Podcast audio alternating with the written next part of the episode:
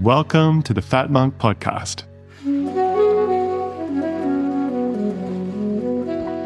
Tales of meeting an unorthodox Taoist and his friends amongst the mountains and waters of China. Written by Xiaoyao Xingzhe and read by Nick Dent.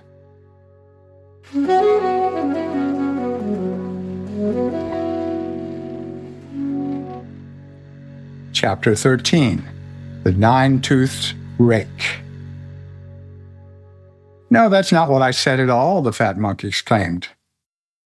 We were sitting in the shade of a hidden grotto, weird shaped rocks from Lake Taihu surrounding us. We fanned ourselves with big black fans. The sun had passed its peak, but the air was muggy and still. The cicadas were as loud as chainsaws. It really was too hot to argue, but I just couldn't let it go. Over the previous two weeks, I'd been listening to a recording of Xi Youji, The Journey to the West, or, as the kids called it, Monkey. The recording was by a traditional storyteller and was quite exciting. At the same time, I'd been following along in the novel. The fat monk had remarked that the story was full of inconsistencies, and I said that I did not think it was sloppily written at all. Quite the contrary. I thought the novel was very carefully constructed. The inconsistencies are quite deliberate, he said with a sniff. And I agree that the book is constructed with great care. As you know, because we have talked about it before, I consider Journey to the West an example of a type of literature that is very complex and layered, with a deeper intent than just entertainment. He turned a half turn on a stone bench and examined a bit of moss growing within one of the crevices in the rock around us. I wiped the sweat from my eyes. We had talked about that type of literature before, and after initially resisting the idea, I'd been talked around to the position of allowing the possibility. The problem was, I had trouble seeing all the layers of meaning that the fat monk claimed were there. I would always get caught up in the action and forget to look deeper. I said as much. He turned back toward me and chuckled. Lesson number one. Even you should be able to see that this is what we all do all of us, every day, our own lives. We get caught up in the action and forget to look deeper at the recurring patterns and what they might mean, at the design, so to speak.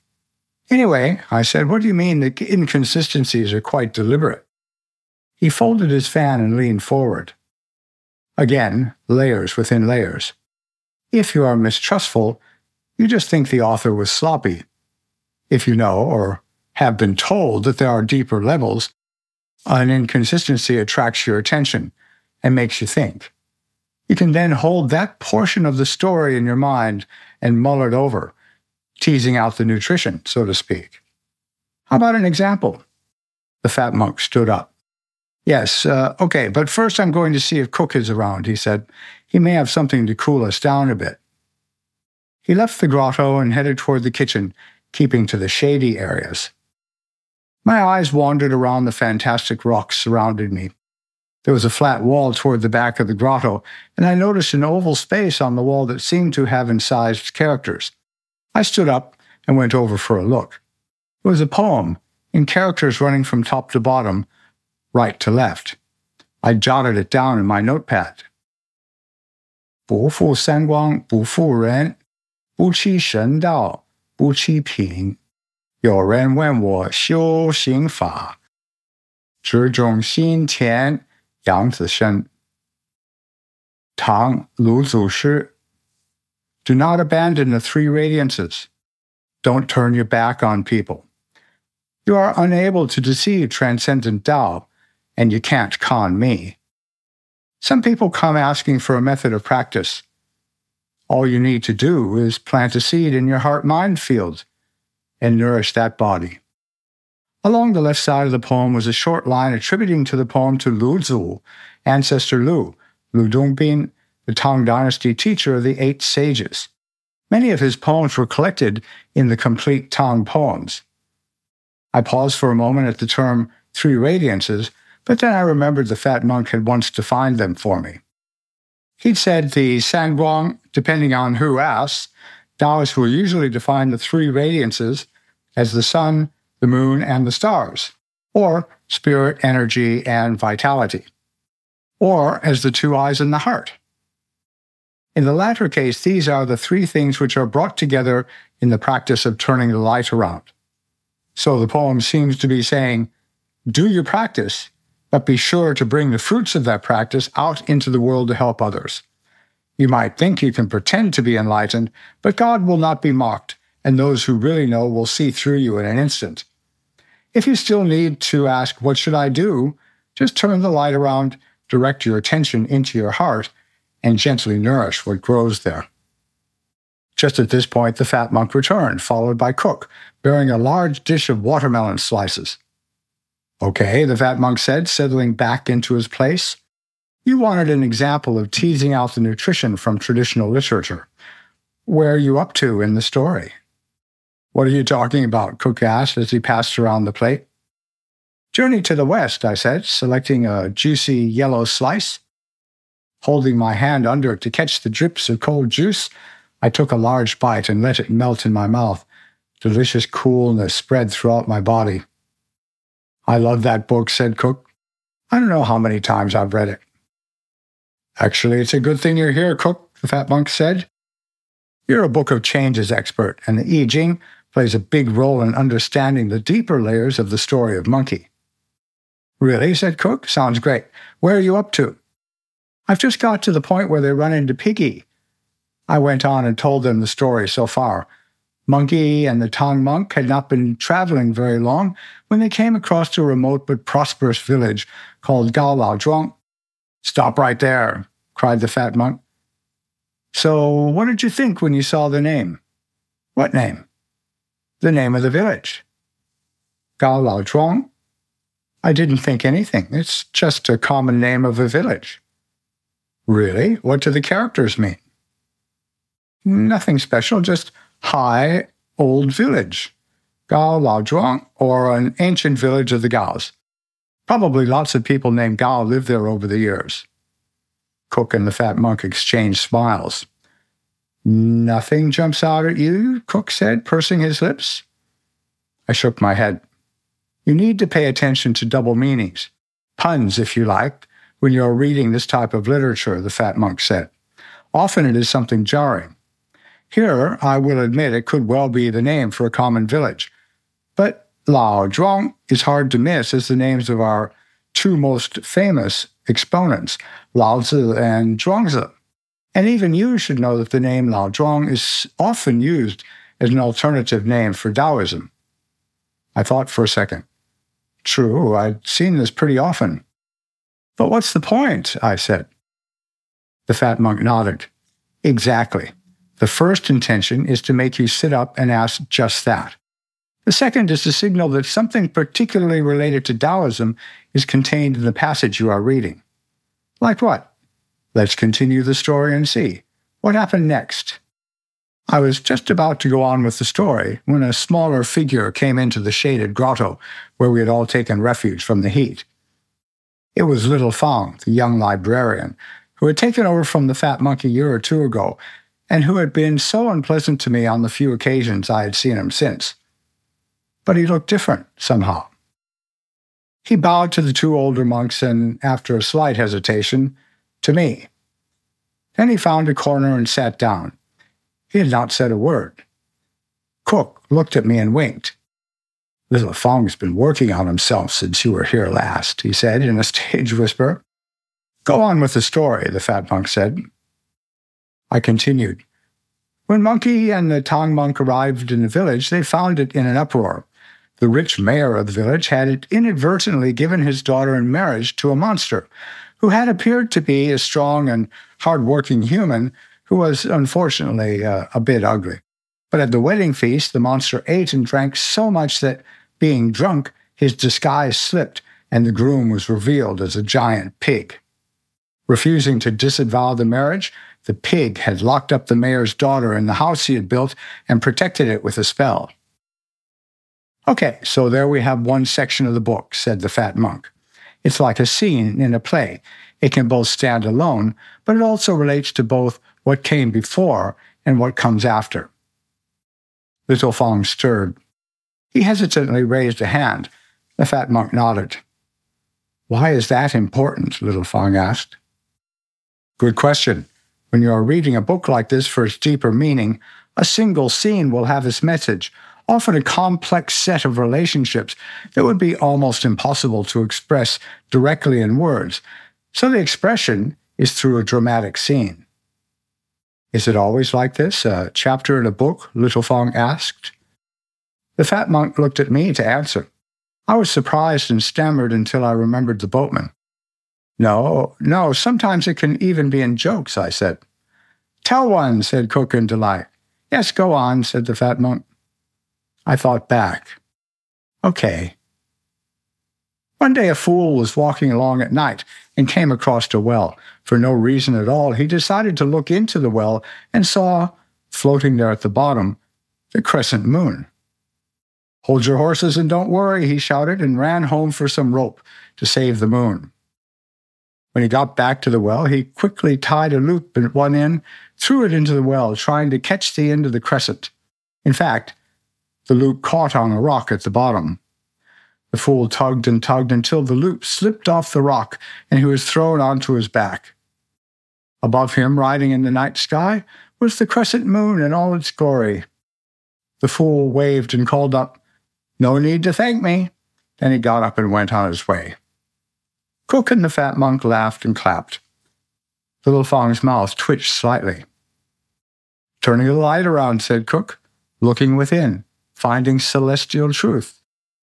Yes, said the fat monk, there you have a fine example, simple but clear, of the complex relationship between misunderstanding, effort, and achievement.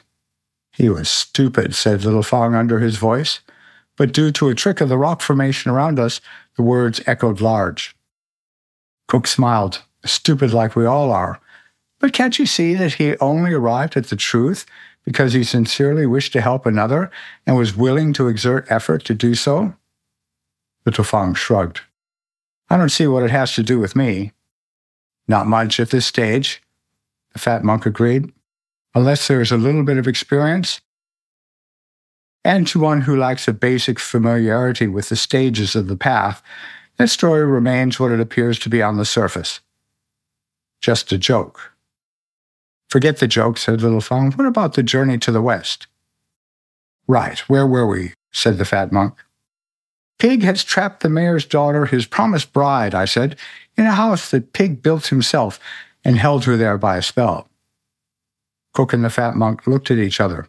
The fat monk lifted his chin slightly at Cook, and Cook said, Remember that when Pig first appears in the village, he seems human and works hard, very hard, for the mayor building, clearing land, planting crops, and so on. This is like a person when they first approach a spiritual school. They will do their very best and put forward their best side. They can even be accepted on that basis, just as the mayor promised his own daughter in marriage to this apparently strong and honest man. But then his true nature is revealed, says Little Fong. No, not his true nature, but his unregenerate nature, said the fat monk. Pig can be improved, but it won't be as easy as just doing work around the village and getting a beautiful prize after a few months. It will take a long, long journey with many monsters to confront, being shown to himself again and again, in conjunction with a group of like minded wayfarers. A journey that seems to Pig as if it will never end, with near despair at every stage, said Cook. I know just how he feels, said Little Fong. The fat monk looked at me and said, Okay, what happened next? We had left the Tang monk and monkey faced with the mayor, who had this big problem. His prospective son in law had kidnapped his daughter and locked her in the house he had built and kept her trapped with a spell. Then what happened? I thought for a second, then went on with the story. Monkey was able to reverse the spell and free the daughter. And then he assumed the bride's appearance and waited for the pig to come back. Of course, Monkey, in bride's guise, uses the opportunity to tease the pig mercilessly, first inviting the amorous pig to bed, then jumping up to use the chamber pot and stinking out the room. Over the course of this marital give and take, Monkey discovers the true name and origin of Pig, vital information that will allow Pig to be captured even if he runs. Monkey then reveals himself and they fight, Pig using his nine pronged rake and monkey his golden staff. Subdued, it turns out that pig, like monkey, had been selected by Guanyin to be a disciple of the Tang monk. So, what does this all mean? I asked. Ah, this bit is much more complex, I'm afraid, said the fat monk. You're going to have to remember the He the river diagram. I groaned to myself. I could only vaguely picture it, despite the repeated emphasis the fat monk had placed upon it. You must remember the two verses that relate to the diagram from the Wuzhen Pian. The hermit told me you and he went over and over them. He picked up a stick and drew them in the dust, just as the hermit had in the little cave. 351 are just three words, but clear to few both now and then. East 3, South 2, together make 5. North 1, East 4, the same again. Wu and Ji reside where 5 2 lives. There are three families can a child conceive. The primal one holds true chi, and no, ten fetal months lay foundation for a sage. I stared at the characters. Little Fong saw my uncomprehending look and smirked. Then he noticed Cook looking at him and straightened his face. Remember that the year of the monkey is the ninth earthly branch, Shen, belonging to metal, which generates water. So that is west and north. You know from the river diagram that west equals four, while north equals one. So that makes five, the first five. Cook said, West is metal, north is water. That is all the right hand side of the yin yang diagram, showing yin as it increases just as it does in the afternoon. And in the autumn, said Little Fang. Cook beamed. Yes, very good, Little Fang. The little librarian almost squirmed with pleasure. It was all he could do not to look at me in triumph. The fat monk pointed at the character five before he continued. The ear of the pig is the twelfth earthly branch, Hai, belonging to wood, which generates fire. So that is east and south and east equals 2 while south equals 3. So that makes 5, the second 5. Cook took over, saying east and south being the left side of the yin yang diagram, showing the growth of yang, like in the morning. And in the springtime, little Fang and Cook say in unison. I roll my eyes. The fat monk notices, and while his eyes frown, the edge of his mouth gives a little twitch upwards.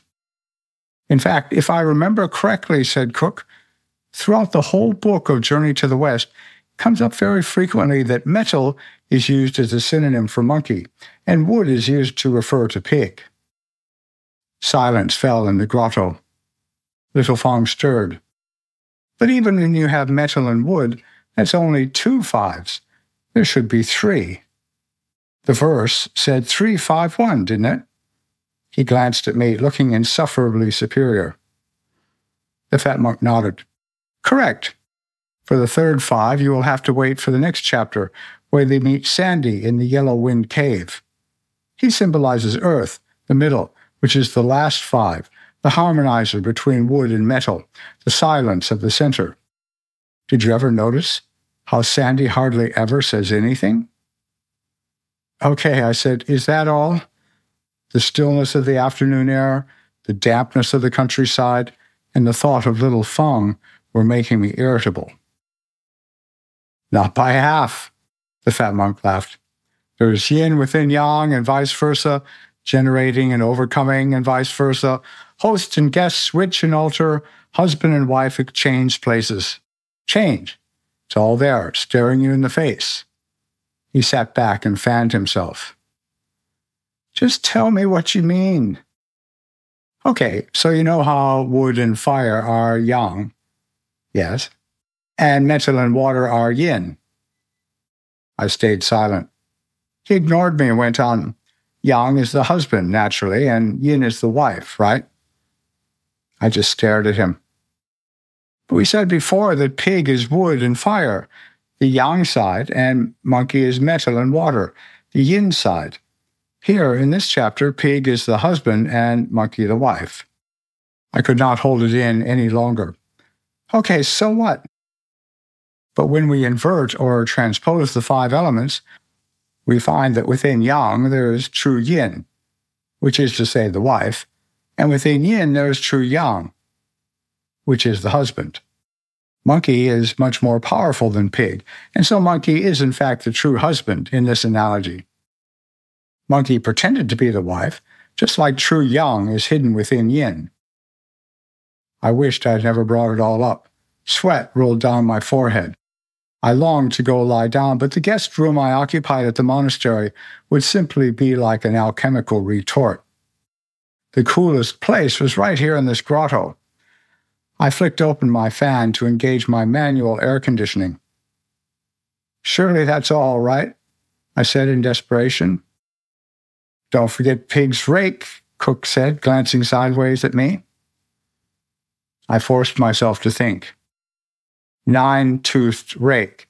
You mean nine, like in nine, the extreme of yang. I thought you said that pig looked young but was actually yin. Yes, just like yang reaches its peak in the south and turns into yin. Also, the nine refers to the nine rotations in the great reverting elixir. Did you notice that every time pig changes shape, he twirls his rake? Just at that point, the old gatekeeper edged his way into the grotto. He looked at each of us in turn and then pointed to Little Fong. There must be someone at the library, Cook said. Little Fong stood up to follow the gatekeeper, but before he left, he said, So all this fighting here is referring to the interaction of yin and yang. Does it relate to the alchemical terms harmonizing dragon and tiger, separating sun and moon, and so on? The fat monk nodded. The gatekeeper was tugging at Little Fong's sleeve, as Cook said. Also, if I remember correctly, Monkey did not fight Pig into submission. He left him and returned to the village to check on the Tang monk, and then came back and talked Pig into submitting. Cook raised his voice so Little Fong could hear as the gatekeeper dragged him away. This shows we cannot just battle our way to enlightenment. Conquering our demons by the exertion of our will we have to go back to our base and make contact with our fundamental essence, our true inner teacher. There was silence for a while after Little Fong left. Then suddenly all three of us looked up and felt the oppression lift slightly. Was that a breeze I felt? The fat monk stood up. Looks like it is cooling down a bit, he said, then looked at me. Did you have any other questions about Journey to the West? I frowned. Yes, just one. Why go to the trouble of doing it like that? Writing a novel with all that work, why not just tell it straight out? As soon as I said it, I remembered how often I had asked this very question and gotten the same answer. Telling it straight out has little effect. The fat monk paced back and forth. The path of the golden elixir is not a variety show, he said even though in this case we can see it being expressed through a popular novel format. But remember that the nature of the world is conditioning. Conditioning in the Western sense of training you to be repetitive and training you through repetition. So, saying the same thing in the same way simply conditions the mind to respond to certain stimuli. This is not the path to freedom, but the path to slavery. The variety is quite deliberate, and the effort one has to put in as a reader is needed. Every single new school is useful for a time and then turns into just another conditioning instrument. He shook his head. It is not easy to keep coming up with new formats. It takes a fully enlightened individual to create such a design, a design which can bypass the conditioned reflexes of the mind and nourish it with insight. There was a pause, and a bitter smile formed on his mouth. It must be frustrating to be such a person, to go to untold effort to create a fresh new teaching instrument, one that works for a time and for a few people, and then to watch as the conditioning mechanisms of the world corrupt it. All too soon it becomes, said Cook, just another little cult, fringe religion, or social group that people can gather around and belong to. But the leaven, the thing that made it live and that could give life, That disappears when people start to use the design of the new school to adorn themselves and puff themselves up. Which is why my own teacher insisted on us learning about brainwashing, cults, and conditioning right at the beginning, the fat monk said. I remember that Sergei objected at first, but she soon saw the value. The value became even more clear as we watched ourselves and our own reactions, as well as the actions of others, and could see the ease with which one can slip into ingrained patterns. Meat buns, said Cook. The fat monk's head swung towards him with interest, saying, Yes. Ultimately, Cook said, all these things are just meat buns for the mind. What do you mean? I said. Yes, what do you mean? For the mind, cried the fat monk in anguish. To be continued. Thank you for listening to the Fat Monk podcast, produced by Ben Thomas with music by Flora Carbo.